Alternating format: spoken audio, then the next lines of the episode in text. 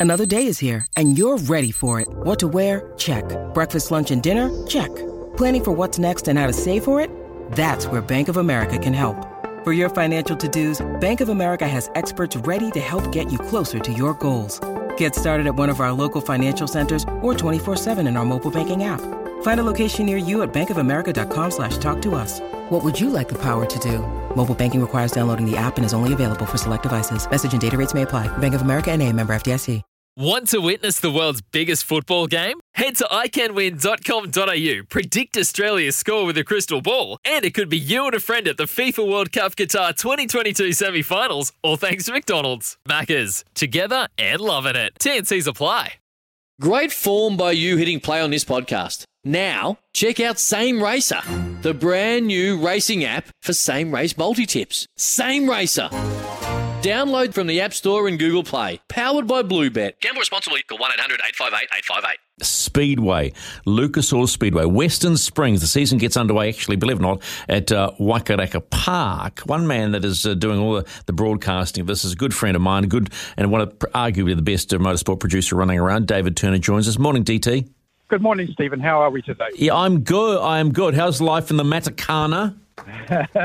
well, it's fine, but you know, Speedway's in the air, and that's the thing that's counting right now, isn't it? Uh, season starts Waikaraka Park November 12. Is that correct? Yeah, it is. Now, the season was originally supposed to actually kick off this weekend at Western Springs, but um, in fairness from the promoter, he released uh, the drivers so that they could compete at other venues like Bay Park and Kiki this weekend um, because there's some concert events coming up at, at Western Springs, and it kind of clouded the issue. And under the council environment, um, you know, it all gets a bit complicated. So what they did is they deferred the first meeting another week, which will happen at Waikaraka Park next week, uh, which is sort of the quasi opening of Western Springs, if you like. Hmm. Um, we'll call it opening under Western Springs management. And then a couple of weeks later, we're at the Springs for the very first meeting of the season. And boy, oh boy, is there some great meetings ahead this year. Yeah, let's talk about those in just a moment. But what do you think it is about Speedway that brings the fans out in summer? Is, is it tradition? Um, I think particularly we'll just use you know Western Springs Stadium um, and not being biased to anyone else around the country or anything like that. But if we use that as the catalyst here, I think Boxing Day has become this day where you go to Western Springs and you take your blanket and everything else and you park up on the terrace and you enjoy the sun because we'll have sun by then, and um, and just relax and watch some good hard racing. And it's it's rapid fire entertainment in your face um, and, and, and it's just the thing that you do on Boxing Day. We noticed that last year with COVID, and we ran the meeting there with no crowd, and boy, oh boy, did it feel flat. You know, it just felt so empty. Um, and, and it's kind of, Boxing Day has become bigger than the 50 lap a night in some ways because it's just, yeah, it's a chill out day after, you know, feeding your face the day before or getting all your Christmas presents or whatever. It's a, it's a nice family thing to do. It's a very family environment. So, yeah, there's there's a lot of traditions that are around that and around many speedways and, and motorsport you know facilities in the country. It must have been a real challenge for the promoters to even continue going after this last two years. Yeah, well, you know, I, I, was involved with the television production last year, and, and certainly it, it, tested us all in terms of the COVID things. You know, sometimes meetings were on, then they were off, and then they were without crowd, and then we tried with a limited crowd, and you know, the the red light and the orange light and all sorts of other coloured lights that we had. But you know, they did a fabulous job. Um, you know, John McCullum pushed very hard to. Um, enable things to happen. There were some great supporters in terms of you know sponsors that that helped the event go through to underwrite the cost. Um, uh, you know, not gloating myself, but at television we did it at, at a cost um, for labour only and no equipment to try and just help the whole thing out. Um, you know, and it enabled us to still make the shows that were seen, you know, on, on Sky Sport 5 as well. So I think everyone got together in a common cause because otherwise there would have been no Speedway season. And we all knew that. And it was a case of trying to make that happen for the benefit of the sport and for the benefit of what is, you know, a, a very iconic Speedway, that's for sure. So, what's the feedback like now that we are going to have crowds and we're going to have a full season? Are you getting a sense that there is general excitement about this new season? Yeah, I'm pretty pumped about it, and I think everyone around the series is. I spent some time with Brad Mosen a couple of weeks ago out at the Greenway Workshop in Henderson in Auckland, and um, just phenomenal to see what they were doing out there and the number of cars that they were building. They're building the car for an American driver that's coming down, um, and you realise the sense of passion and effort that goes into it. and you know, as you well know from the motorsport that you've covered, the money that goes into it as well. It's mm. you know the, the open wheel racing that you're seeing, at, at particularly at Western Springs, uh, and other midget and sprint car facilities around the country. There's some big dollars being spent, but it's classy and it, it's it's full on. So yeah, there's a sense of excitement from the drivers. Definitely, when you talk to them about being in front of a crowd again, they love it. Uh, from the fan base, I think probably once we get the first meeting under our belts, um, the atmosphere will be back there as well, and it'll build up to the, the two big sprint car international meetings, and then the, the four very big uh, midget international meetings, and then you know as the season goes on, there's some some exciting ones towards February March as well. I was staggered to understand uh, when I interviewed Michael Pickens, uh, I think it was earlier this year or last year, that it's more expensive to build a midget than it is a sprint car. Yep. And I and I just uh, crazy, that, yeah. that's crazy because the, the, smaller car is more expensive. And the bigger car, which is pumping 800 horses, is a cheaper build. Well, uh, I just recently shot a feature which will, will be in the in the Sky Sport Five shows when they air on Sky uh, with Graham Stangreen about um, weight of all things uh, in a feature section that he's doing called Know Your Speedway. And now there is a, a minimum car weight, but there's a minimum all up weight as well. So gone in some ways are the days of trying to have all these trick parts and titanium this and that and carbon fibre this and that because you still have to meet a now driver inclusive weight and it's changed the ball game a little bit. But in saying that, if you're a heavier driver, you still got to shed some weight somewhere. So it's um, it, in some ways it's it's added to the cost aspect a little bit, but um, you know the the stuff we're seeing down here, particularly again at the Springs, it's capable. Any one of the drivers that race at Western Springs would be capable of running very strongly in the US. There's absolutely no doubt about it. This is, you know, it's it's not a backyard deal. It's the real deal. So let's talk about personalities because you've got the uh, your uh, Boxing Day. You've got International Midgets and Sprint Cars Masters, but I also note on November the 26th, you've got International Sprint Cars and Super Saloons. So who can fans look forward to this summer? Oh, I think there's always the hometown support. You know, for, if we look at the sprint car internationals to start with, then obviously Pickens becomes a very strong favourite for the hometown support.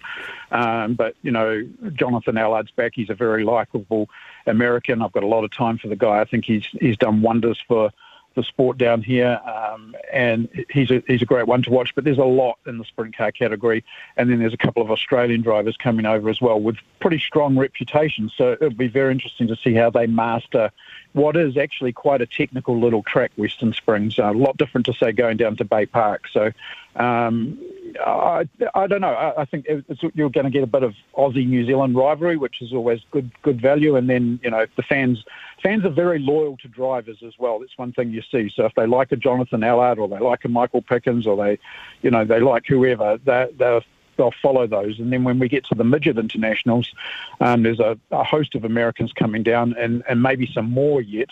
Um, but the one that I'm really excited about coming down is a, a young female driver, Taylor Reimer. Um, she's been racing for Keith Kunz in the, in the US, and I spent a bit of time with Keith Kunz a few years ago. He's um, about an hour out of Indianapolis, and he runs a eight-car midget team. Um, but notable drivers that have gone through his camp uh, include Christopher Bell, who won the NASCAR race on Monday, mm. um, and Christopher's run down here, and Kyle Larson, who obviously ran down here and you know, has gone on to be a NASCAR champion. And uh, we did a, a, podcast show with Taylor a few weeks ago, and um, I spoke to Michael Pickens about her, and Pickens said, "Oh no, she's she's quick," you know, and, and you could tell when Michael said that to us that he's expecting that she's going to probably give him a bit of a hard time on his home turf. Put things in con- put things in context. I mean, a lot of NASCAR drivers go go and run midgets and sprint cars. How big is that circuit in America? Um, massive. Again, talking with Taylor, she's running at least two or three times a, a week, um, and from a season that starts uh, Aprilish and finishes about now. You know, so they're doing a lot of racing miles when you compare it with what a driver does here. And I think that's the thing is, you know, particularly around that again, the Indiana and the Midwest part of the US where speedway racing is is very strong. Um, not that it isn't on the west coast, but it is very strong in the Midwest. You you can race certainly during the, the May, June, July period. Uh, Jerry Coons Jr., who's a good friend of mine, he was racing nearly every night of the week for over a month. So, you know, Yeah, that's they're, busy. They're race sharp, those guys. Let's talk about something that you do love. That's IndyCar. You know, it's an off season. I see, I see, I see, I see. Colton Her- Herta has now signed a very lengthy contract with Andretti Racing, would suggest to me that they still want to get into F1, and he's going to be their boy, and he won't be um, going off to McLaren. You're, you're pretty onto it. I've done some sniffing around that as well, and that's probably exactly what I say. I've never seen a driver contract that long. Well, seven Uh, years, it wasn't it? It's, yes, uh, and it it um, it said that it it didn't allow a Formula One option in there, whereas in his current contract he had an option that if a Formula One drive came along, he could be released to go and do it. However, Michael Andretti still has uh, strong aspirations to be in Formula One by 2024, and I believe that the infrastructure behind the scenes is still in place, and I would think that Herta is probably, Yeah. you know, if it was to all happen, that's where that all They, unfold. they, they won't But be. They won't be. of But Dave, they won't be buying Alfa Romeo because Audi have just picked them up. They're going to become the engine supplier and, and buy them. So it looks like they're going to have to set up their own team and and, and dump down two hundred million uh, to be part of the team because that's your entry fee into F one. Well, yeah, and, and the stumbling block really, Stephen, is the fact that the teams have to agree on allowing another team in. Oh, and at yeah. the moment, both Red, Red Bull and Mercedes have said no, Ferrari have said no. So unless there's a majority that say yes, no matter how much money Michael puts down on the table, it ain't going to happen. Um, which is a bit of a shame. And then again, in Herta's case, you'd still have to have enough super license points to be able to drive in it. And of that current crop of IndyCar drivers that McLaren have been touting around for about the last six months, which was Pato O'Ward, um, Colton Herta, and Alex Palou. Palou is actually the only one with enough super license points to drive in Formula One, believe it or not. Yeah, I, I just find it bonkers. And and just finally, young Marcus Armstrong looks like he's going to be heading towards IndyCar after the current F2 season. And and we've we've spoken to him, him plenty of times here on the radio and SENZ. And it seems to me the right move because. As you and I both know, IndyCar is the most competitive open wheel f- formula, uh, b- barring maybe Super Formula in, in Japan, uh, and worth and worth going into. Well, just touching on the Super Formula thing, that's obviously where Palou went when Europe didn't work for him and then went to IndyCar, and a year later he was the IndyCar champion. So it shows you how hard that racing is. And I think with IndyCar, you know, talking with Grosjean again when I was up there in May, he uh, he rates it. He rates it for multiple reasons. You talk to Will Power, the current, you know, new champion, and he said it is the toughest racing series in the world. And I think the reason behind that is the fact that you have all of these different disciplines of circuits. You have a permanent road course of various lengths. You have the street courses, a course like Nashville that's incredibly bumpy. Um, the new circuit in Detroit this year. Then you've got the small ovals, and then of course you've got the the gem and the whole deal, and that's the Indianapolis Motor Speedway. So you have you, there's no longer, even from when Dixon started in the series, no longer can you just drop around going, I'll pick it up on a road course because I'm stronger. Because if you do that, you're out of the championship game. You have to excel at all of them now. Oh, there's a lot to look forward to, man. All right, uh, DT, thanks so much for your time. Best of luck for the opening night at Waikaraka, Waikaraka Park on the 12th of November, mate.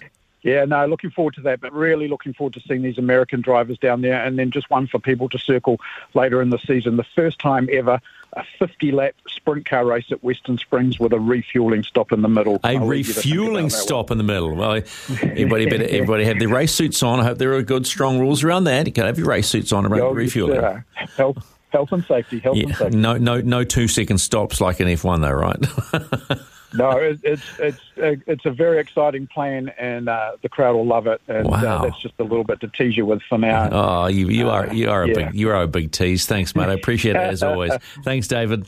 Uh, you're welcome. When making the double chicken deluxe at Macca's, we wanted to improve on the perfect combo of tender Aussie chicken with cheese, tomato, and aioli. So, we doubled it. Chicken and Macca's together and loving it.